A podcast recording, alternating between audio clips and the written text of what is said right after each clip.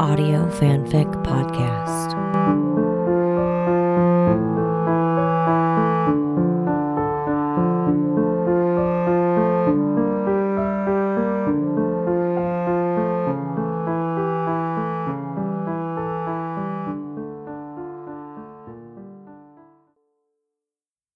As Time Goes By, by So Much Whatever, on A O three.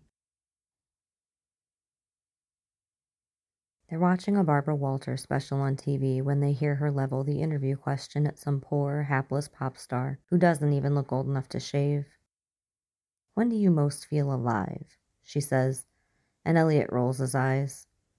Why do they always ask deep philosophical questions to people just because they're famous actors or athletes or whatever? Olivia snorts. "What, you've never thought about what makes you feel alive?" "Don't have to," he says. They're sprawled on her couch in a full burrito snuggle with both his arms wrapped tight around her and a comfy blanket on top of them. "I have what makes me feel alive right here," he says. He nuzzles his head into her neck. She tilts her head up and kisses him. Mm, she says. "Same here." "But he's what, sixteen? Maybe it's not so straightforward for him," she says. Barbara's next question involves asking what kind of tree the poor kid would be. "Ooh, I know this one," Elliot says. "Sapling." Olivia hits his arm as he grabs the remote and starts channel surfing. "Geez, Elliot, give the poor kid a break. He can't help what questions he gets asked." Elliot stops on T C M, where Casablanca is playing, and Olivia murmurs her approval. They sink into the film, just holding each other, until they get to the flashbacks of Rick and Isla in Paris. Elliot pulls her tighter, and she hugs his arms into her. "I can definitely identify with Rick after Isla left him," Olivia says, and Elliot leans over and softly kisses the top of her head. "I was so bitter and hurt for so long." "I know," he says, "and I'm so sorry for putting you in that place." They've had all these talks. Forgiveness has been given and accepted. They've agreed not to ever let it come between what they're building now. But sometimes, Olivia knows she has to talk out the pain of those years, and Elliot knows he has to let her so that she doesn't harbor resentment. It's his penance, but he also knows. "And I can identify with Isla," he says.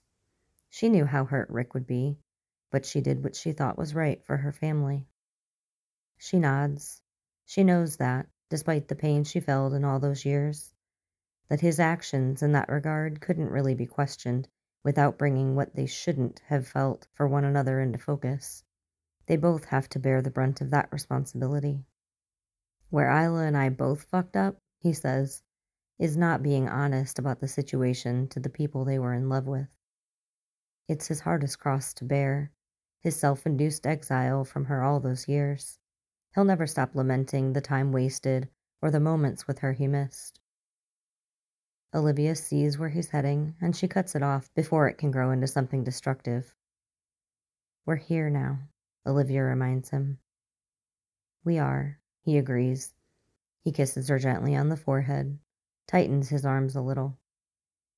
"I like who we are together now," Olivia says. "I'm not sure I could say that would have been true if we had fallen together back then." "Liv, I'll never stop loving you, you know that." He says it fast, breathless, and the intensity of it makes her feel that way too. "I've loved you this side of always, and it won't ever go away." "I do know that," she says. "We're okay, Elle." She reassures him, reassures herself. These discussions sting, but they also heal as they lay down yet another layer to reinforce the strong bond they've built. On screen, Rick is telling Isla that she has to go so that she never regrets him. It feels as heavy as what they've just talked about, so Olivia decides to lighten the mood.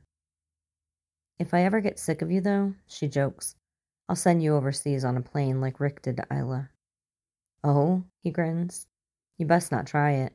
I'd just refuse and kiss you senseless." Hmm, she replies. Nah, I guess I couldn't do it. I'd miss you too much."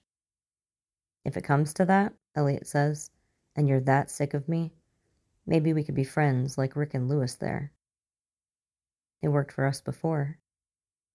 Listen here, she teases. We already tried the beautiful friendship thing, Elle. She leans up, reaches, and pulls him down to her.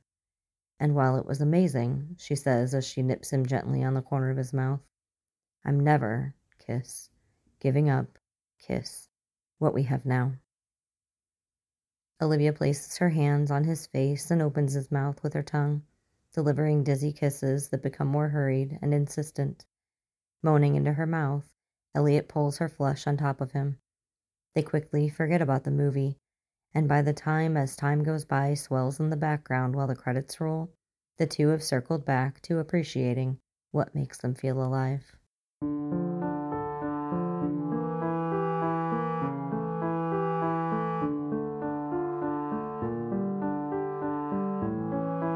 If you like this story, please follow the link to the writer's page and leave some love.